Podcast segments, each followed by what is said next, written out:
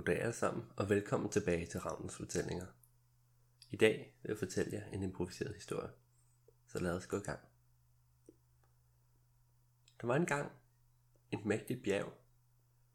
Bjerget var omringet af marker og enge, så langt øjet rækte, og stod helt alene, langt, langt fra det nærmeste bjerg.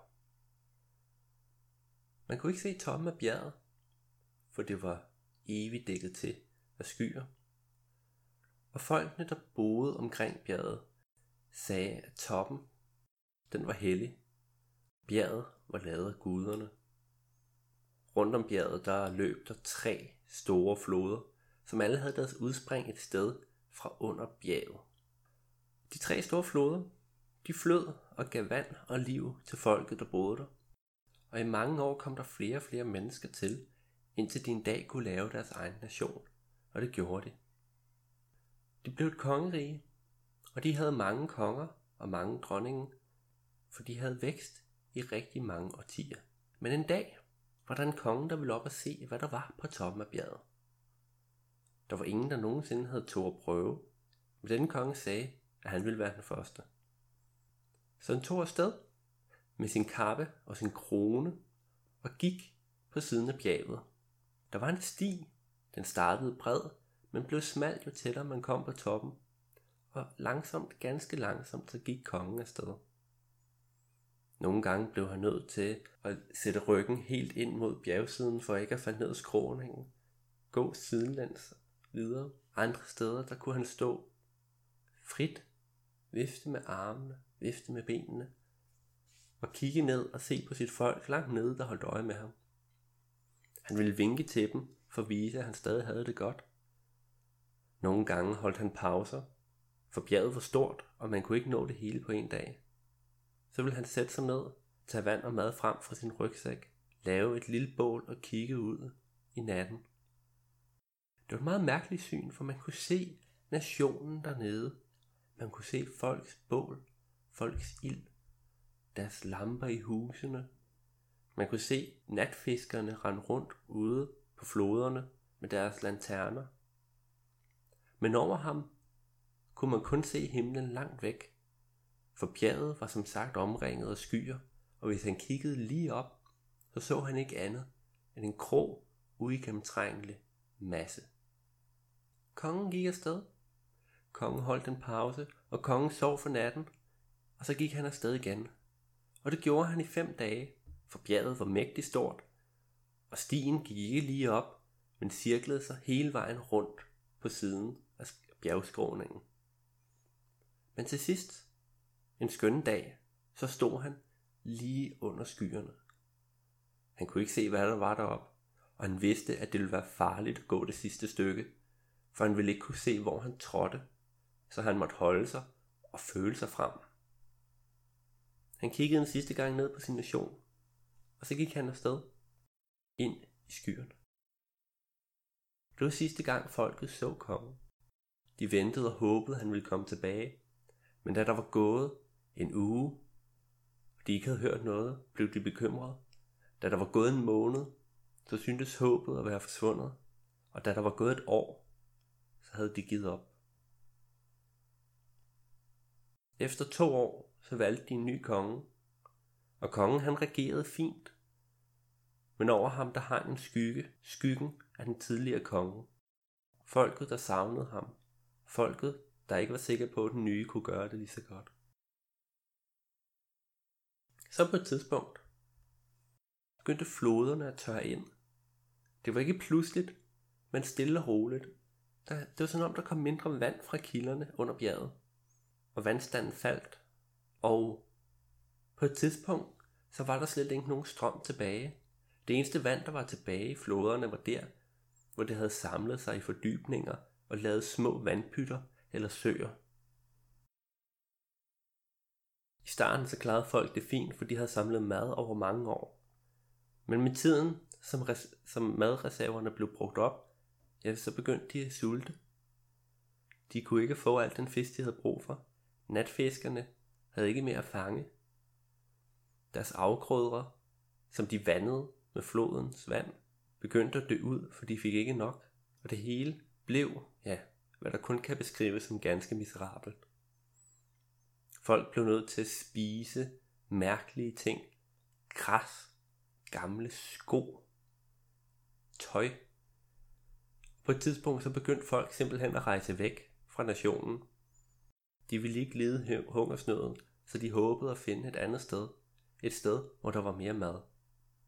Men kongen, den nu ikke så nye konge mere, han følte ikke, at han kunne lade det her stå på. Han blev nødt til at finde ud af, hvad han skulle gøre.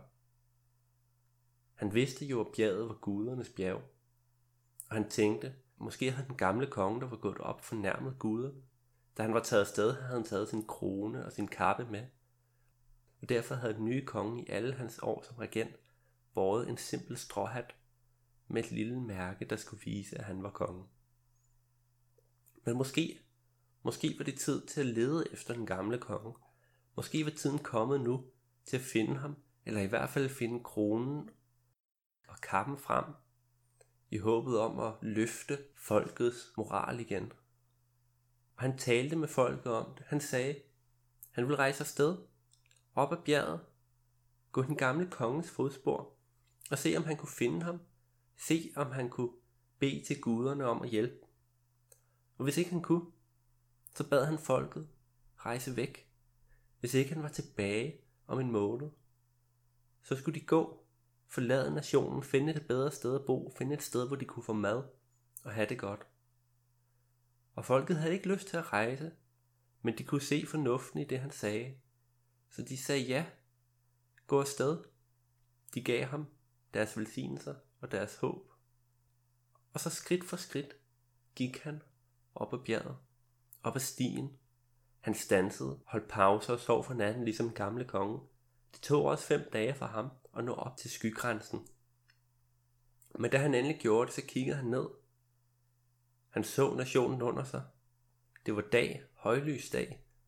Han vinkede til dem, og han kunne ane i det fjerne, langt, langt under ham, at de vinkede tilbage igen. Og så tog han en dyb indånding og trådte ind i skyerne. Der var koldt, der var bidende koldt, og det var umuligt at se, hvor han gik. Så han lagde, satte ryggen mod bjergsiden og gik langsomt og mærkede sig frem, for han ville ikke træde forkert. At træde forkert ville betyde, at han ville falde til en visse død. Langsomt trængte han igennem skydækket. Og pludselig, ja, så var han forbi det. Han var kommet op på toppen af bjerget. Og toppen af bjerget var måske i virkeligheden ikke en top. Den var i hvert fald ikke spids, for da han kom op over skyerne, så så han, at der var et plateau. Det var et plateau hele vejen rundt, hvor skyerne stansede få fod før plateauet. Og inde i midten af plateauet, der var der en stor, meget, meget stor sø. Hvad var det her for en sø? Han gik hen kiggede ned i søen. Det var svært at se, hvad der var dernede. Så han gik rundt i stedet og undersøgte resten af plateauet. Og det eneste der var, det var en pedestal i den ene side. Men der var ikke noget på pedestalen. Der var ikke noget tegn på, at den gamle konge havde været her. Der var ikke nogen skrifter fra guderne. Der var ikke noget som helst andet end pedestalen og søen. Han tænkte, at måske så ville han finde svar nede i søen. Det var en enorm sø, så han var ikke sikker på, at han ville kunne nå ned til bunden. Men alligevel så smed han sin hat, så smed han sin kappe og sine fine klæder og gik ud kun i sit undertøj. Vandet var varmt. Overraskende varmt, når man tænkte på, hvor højt oppe han var. Det føltes som vandet derhjemme i kongens palads. Han gik ud. Først var der ikke så dybt, men det blev der hurtigt, og så dykkede han under vandet. Og det gik op for ham, at under vandet, så kunne han se klart. Vandet var rent og behageligt, og han syntes, han kunne ane noget længere nede. Så han dykkede, og han dykkede lidt mere. Og pludselig så gik det op for ham, at hans omgivelser var helt specielle. Det lignede ikke nogen anden sø, han havde været ude i. Ja, faktisk, så syntes han lidt, det lignede indersiden af et tempel, men hvor hele templet er vendt bunden i vejret. Som hvis vandoverfladen var gulvet, dybt, dybt, dybt nede i søen, den højeste spids af loftet. Han dykkede rundt. Ja, det var bestemte tempel. Han så udskårede vinduer, porte, døre. Han så udskåret rum. Men alligevel var templet dødt. Der var ikke nogen møbler. Der var ikke nogen, der nogensinde havde levet her. Og hvordan skulle de kunne leve her, når templet vendte bunden i vejret? På et tidspunkt, mens han dykkede rundt og op og ned for at få luft, så så han, at der helt nede i bunden var noget mærkeligt. Han svømmede ned, og der, hvor han ville tro, der skulle være en vælving i loftet, der var der i stedet noget, der lignede et håndtag. Et mærkeligt, rustens håndtag. Hmm. Han svømmede op og ned nogle gange og undersøgte det. Og på et tidspunkt så besluttede han sig for, at nu, han nu alligevel var dernede, så kunne han lige så godt prøve at hive i håndtaget. Så han tog fat, og han hæv. Der skete ikke noget. Op, luft, ned igen. Så satte han fødderne ved siden af håndtaget, tog fat med begge hænder og hæv alt, hvad han kunne. Og pludselig, så var der et ordentligt klonk, der kunne høres i vandet. Og det gav en trykbølge, der var lige ved at slå ham ud. Han skyndte sig at svømme op, men han kunne mærke, at han blev trukket ned, så om vandet pludselig forsvandt. Han svømmede hen til siden, greb fat i en søjle, der var i dette mystiske omvendte tempel, og holdt fast for sit liv. Og han kunne mærke, hvordan vandet det blev suget væk i en vivelstrøm bag ham. Da han kiggede bagud, så så han ganske rigtig en vivelstrøm, nærmest som hvis man havde trukket proppen i et badebassin eller et badekar. Og hurtigt, ganske hurtigt var alt vandet væk, suget ud af dette omvendte tempel. Og så hang han der på søjlen. Han så sig omkring og undrede sig over, hvad han nu skulle gøre. Han skulle finde vej op. Han måtte op, op til sine ting, for det ville blive ganske koldt meget snart at rende rundt så højt og så våd. Så forsigtigt så kravlede han trin for trin, etage for etage og søjle for søjle op. Og til sidst så nåede han toppen af templet. Og han stod der, fuldstændig gennemblødt, og undrede sig over, hvad han nu skulle gøre. Han kunne allerede mærke kulden, den bidende kulde, gribe ham, og han var ikke helt sikker på, hvordan han skulle blive tør nok. Han løb hen, tog sin kappe omkring sig og prøvede at holde sig varm. Og der opdagede han, at der henne på pedestalen var kommet noget. Noget, der ikke havde været der før. Men hvad var det? Han kunne ikke se det herfra, så han gik derhen, stille og roligt, mens han prøvede at holde varmen. Og det han så, det han fandt, det var kronen, den kongekrone, den gamle konge havde haft, og han kunne genkende de flotte, grønne, emeraldfarvede krystaller. Han gik hen og tog kronen og kiggede på den. Han kiggede op i himlen. Himlen var smuk. Solen skinnede, for han var over skyerne. Og han spurgte, hvad han skulle med den.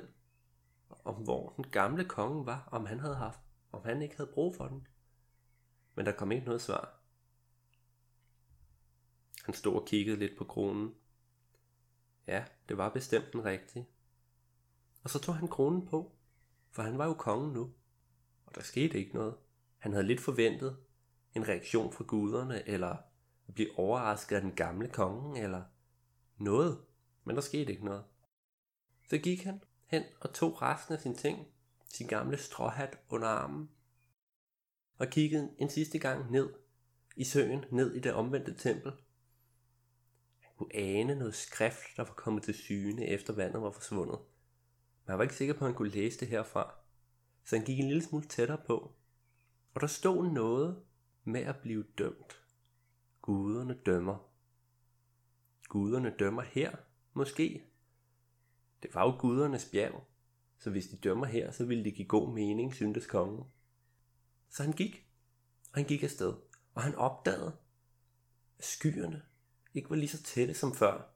Han kunne ane nationen under ham. Han gik ret hurtigt ned nu, for han behøvede ikke at være så forsigtig. Han kunne se stien foran sig. Og mens han gik igennem skyerne, så kunne han mærke på siden af bjerget, at der også var skrift der. Så han stansede op og læste det, og han så, at der stod et spørgsmål. Var det et spørgsmål fra den gamle konge? Det var ikke samme skrift, som det, der havde været inde i templet. der stod, hvad er en konges pligt? Han kunne ikke forstå, hvorfor det stod her. Så han gik videre, og da han kom ned under skyerne, så blev han mødt med et fuldstændig forfærdeligt syn. Han så, at floderne havde fået vandet tilbage. De havde ikke bare genvundet deres gamle vandstand, de var løbet over deres bredder og havde skyllet ud over hele nationen. Rigtig mange steder var huse skyllet med, og folket, folket skreg af frygt. Og så løb kongen afsted. Han løb ned ad siden af bjerget. Han skyndte sig alt, hvad han kunne. Og det, der før havde taget fem dage, det tog nu blot en enkelt dag. Og han nåede ned, fuldstændig forpustet, udmattet, og prøvede at hjælpe sin folk. Han kom tilbage til sit palads, der var halvt dækket af vand, og skønt folket var glade for at se ham, så havde de ikke tid til at fejre, at han var kommet tilbage, for de kæmpede alle for deres liv. Og sådan gik det til, at kongen, han brugte de næste mange år på at prøve at genopbygge nationen. Og det lykkedes. Men den blev aldrig lige så mægtig, som den havde været før. Mange folk var flyttet væk. Mange var druknet. Mange var sultne, mens han ikke havde været der. Men nu, stille og roligt, så kunne de få deres afgrøder tilbage, for floderne var kommet tilbage til deres normale vandstand. De kunne fiske i floden igen. Og mens han hjalp, mens han rejste rundt i nationen og talte med byer, med provinser, med borgmestre, så kunne han ikke lade være med at tænke på det, han havde læst. Guderne dømmer her, og hvad er en kongens pligt? Når han kiggede op på bjerget, så tænkte han på disse spørgsmål. Skønt han levede et langt og meningsfyldt liv, og regerede i mange, mange år, så var han ikke sikker på, at han nogensinde nåede frem til et tilfredsstillende svar. Det var dagens historie af Ravnens fortællinger. Jeg håber, I kunne lide den. Hvis I kunne lide den, så husk at like og del Ravnens fortællingers Facebook-side. Husk at tjekke Ravnens fortællinger ud på tier.dk. Der er som sædvanligt et link i beskrivelsen. I må også meget gerne fortælle alle jeres venner om det, fordi jo flere, som øh, hører podcasten, jo bedre. Og når det så er sagt, så tak for i dag. Vi ses næste gang, og adios.